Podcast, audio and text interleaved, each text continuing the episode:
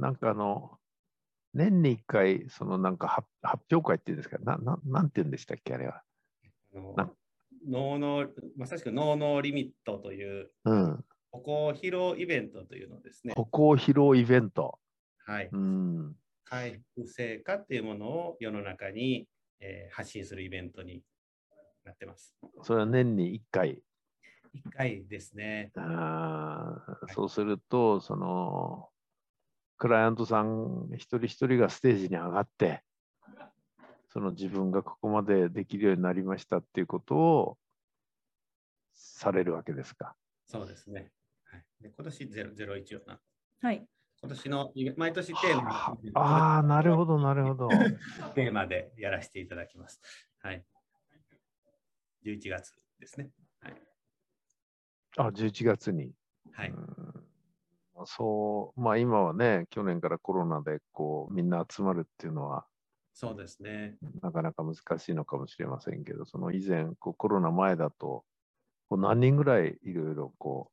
う来られるんですかね、見に来られるというか。私はさんびゃく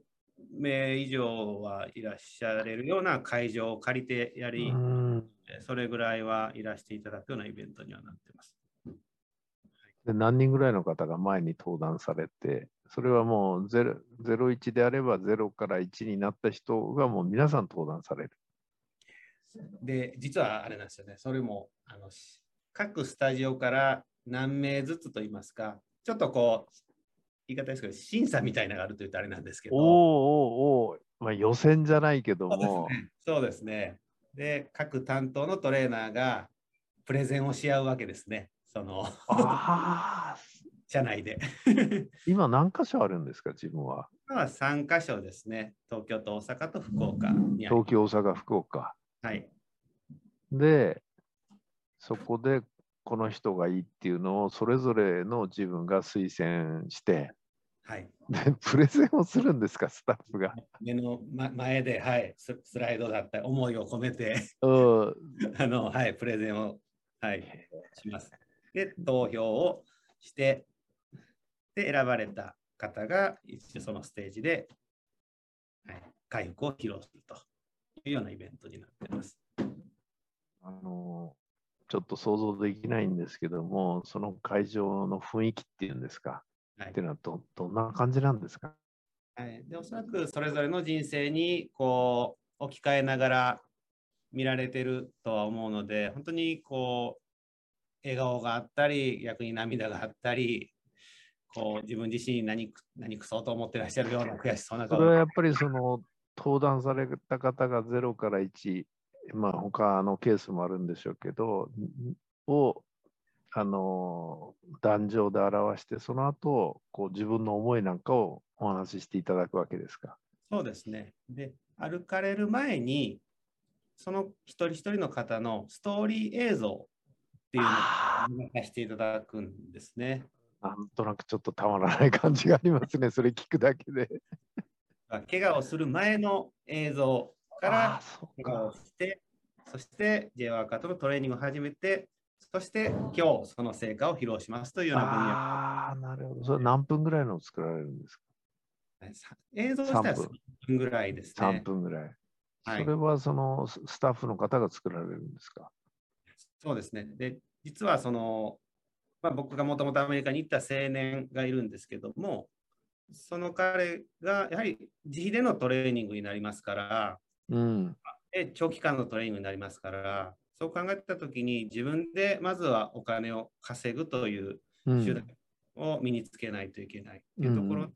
まあ、アメリカでトレーニングをしながらも、まあ、パソコンとかですね、あとはパソコンを使って映像、はいの編集の練習もさせてたんですね。で実際にクライアントなんですけど、社員としても雇用して、で僕らはあのサラリーはお支払い。ああ、そういうこと。彼は最初は手も動かなかったんじゃないか。はい。ってことは手は動くようにはなった。手もね、ある程度一部、はい、指は動かないんですけど、一部うまく使いながら独学で映像編集もできるようになりまして。あ、そうですか。はい、やっぱ体にハンディ持っってる人は今のその アイティー の発達ってのはものすごく助かるんですよね。うん、すごい、そうですね。本当に便利なはい。なるほど。便利なのは、はい、障害者の方にとってもものすごく生きる上で、はい、必要不可欠なものにはなりますね。はい、とスタッフの人たちもそのさんぷんの映像を見て家族やなんかもうほとんど涙される方多いじゃないですか。なんか歩く前から泣いてるんでね。まさきさんいつも泣いてます。歩く前から登壇して映像を見て歩こうとしただけでもみんな泣いてるんですよ。でもなんか今お話伺ってるとなんだろう。一般の方に一人でも多くの方に見ていただきたいなっていうのをちょっと今思いましたね。ありがとうございます。ありがとうございます。で、別にその人たちは別にあの体は普通であっても、なんだろう、挑戦するっていうことをね、なんかすごく学べるんじゃないかなっていう今お聞きしてて、だからその、まあ、体はなんともなくてある程度ちゃんと生活もできるけどももうなんかどう生きていいか分かんないとかふてくされたりとかそういう人たちがもしその場でね皆さんのその努力する姿と歩く姿を見たらものすごい説得力あるなっていうのを今ちょっと感じましたね。もう大々的にいろんなとこ宣伝したいなと、その大会を。ありがとうございます。ありがとうございます。じゅういちがつのにじゅうしちにちとにじゅうはちにちに。あ、案内はですね、実際アップするとき、下に ユーアールエル 貼り付けますので。わあ、ありがとうございます。で、今年はやっぱりあのリモートですか。リアルもある。リアルをできればとは思ってるんですけども。昨年度はオンラインになったので今年もまあオンラインになる可能性が今のところは高い、うん、逆にオンラインだと全国からこう見れますから。そうですね、まあ今だと一番多いのはやっぱりリアルとあのオンラインのハイブリッドっていうかミックスが多いですよね。なので現場では実際にはその、はい、タイムリーに歩いていただきます、はい、やるわけですよね、はい、ああそうか。もうねいろんなところで宣伝させてもらいますよ僕。ありがとうございます。いや見る、見ることで知ることによって一人でも多くの人が知ったらそれが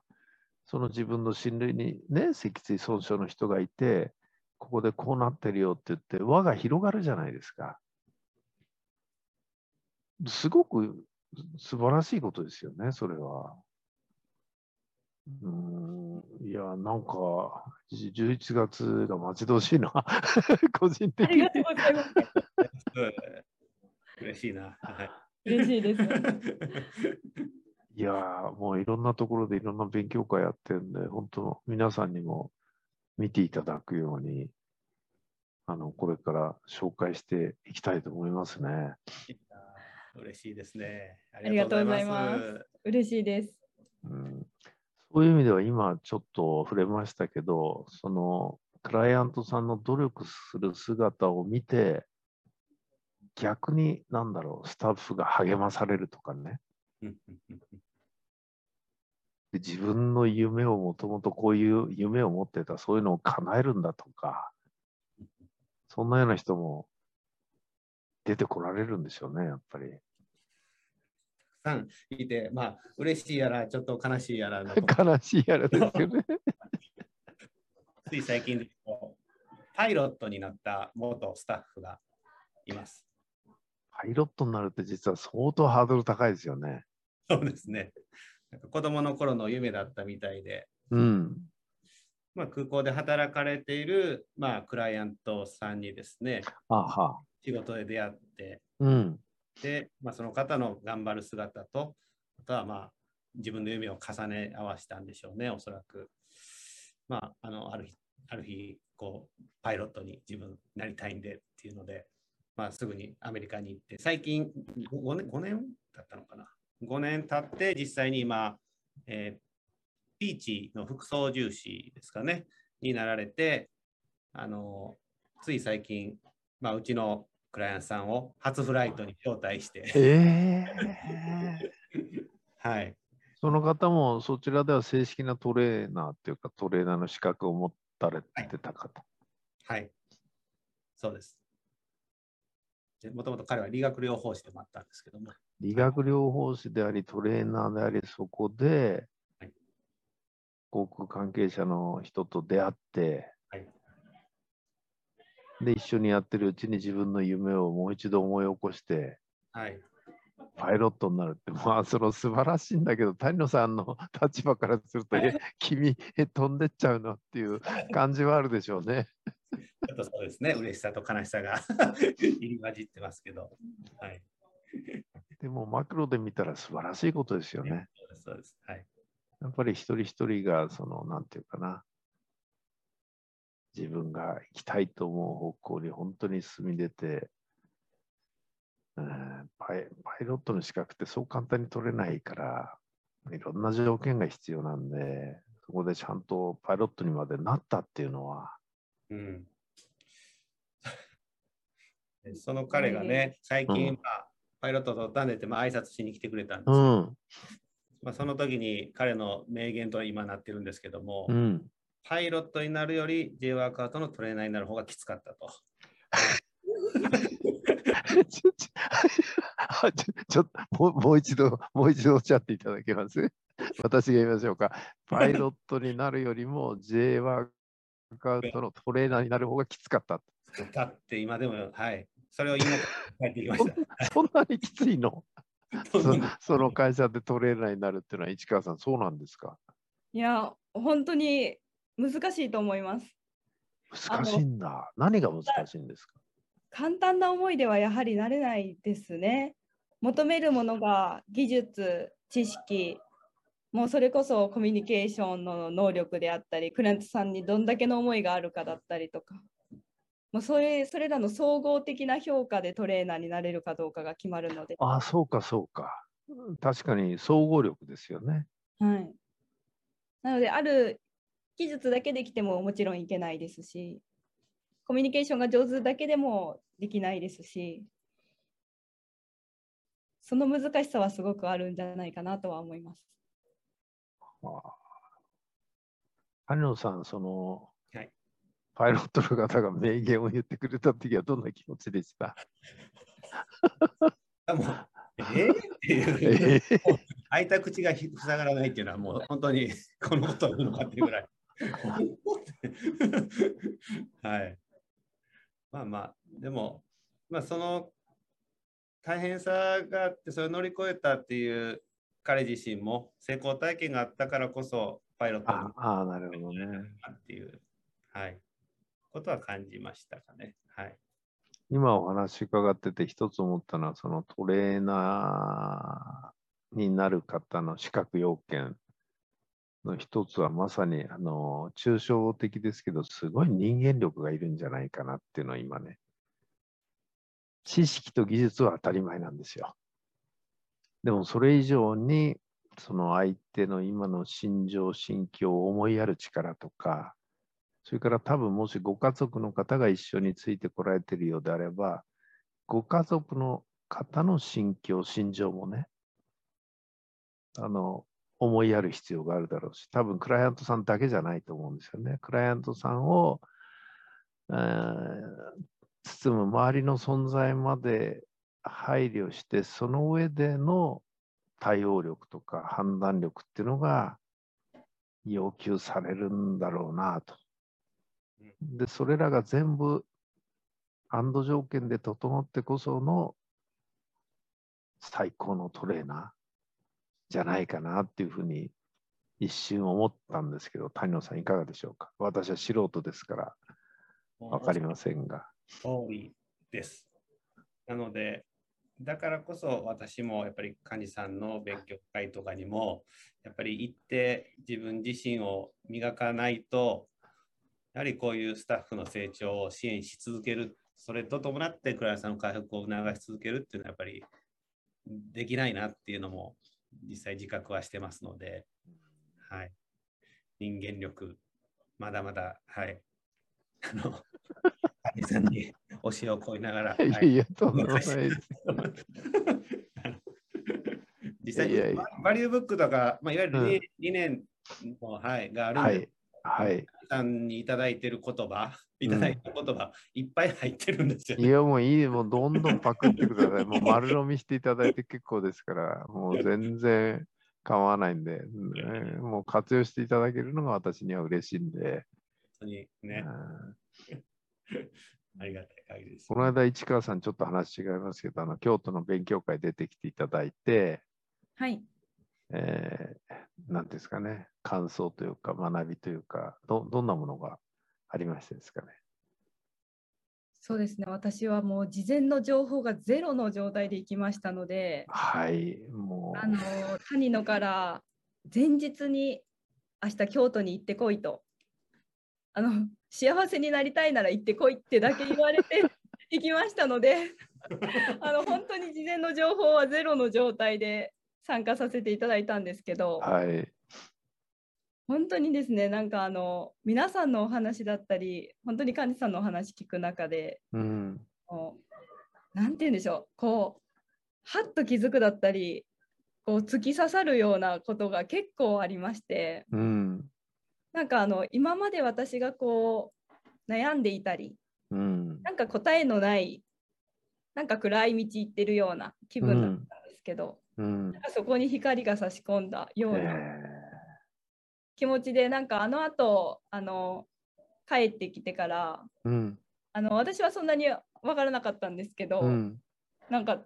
もう谷野が変わったねって言ってくれたのも嬉しかったです顔っていうか雰囲気が変わってました。変わってましたね。使う言葉も使う言葉もはい、いや東京出張に行く前に、うん、谷さんの勉強がまさか京都でそこのタイミングであったのが本当奇跡的なぐらい、もうドンピシャでよかったなって思いました。だってあれ長野の翌日ですもんね。そうです。どっか勉強会ないですか。いや明日京都でありますよって言って。そうです。はい。でもその面白い。オファーの仕方ですね。幸せになりたいんだったら行ってこいよって、幸せになりたくない人いないですからそれで本当に一回出ただけで幸せになっちゃったっていう少し、ね、うんうん、不思議だよな、やっぱなんかな。不思議でした不思議でしたか。不思議でした、うん、なんかすいません、なんか言い方が変だったら、なんかすごいパワースポットに行ったような気持ちになりましたああのこうスモールの勉強会で多いコメントは、なんか清まるっていうコメントが多いんですよだから私はお祓いやってんのかっていうぐらいの感じがあってですね。で清まるっていうことは、清まる場所から出るとまた汚れるんで、定期的に来ないとダメだっていうですねなるほどあでもそうそうですよね。なんとなくこう、ね、定期的に生き行きたくなるというか、行かないとというか、うん、人によってはね、さんしゅうかんがリミットとかですね、で い, いらっしゃいましていや、やっぱりどうしてもその風呂に入るときれいになるんですけど、出た瞬間からあと汚れるだけなんですよね、人間はある意味。だからあので汚れはどうしたらいいかっていうと、こびりつく前に落とさないと大変になっちゃうんですよね。こびりつくと落とすの大変なんですよ。うんうん、だからきれいなうちにまた洗うのがベストで、うん、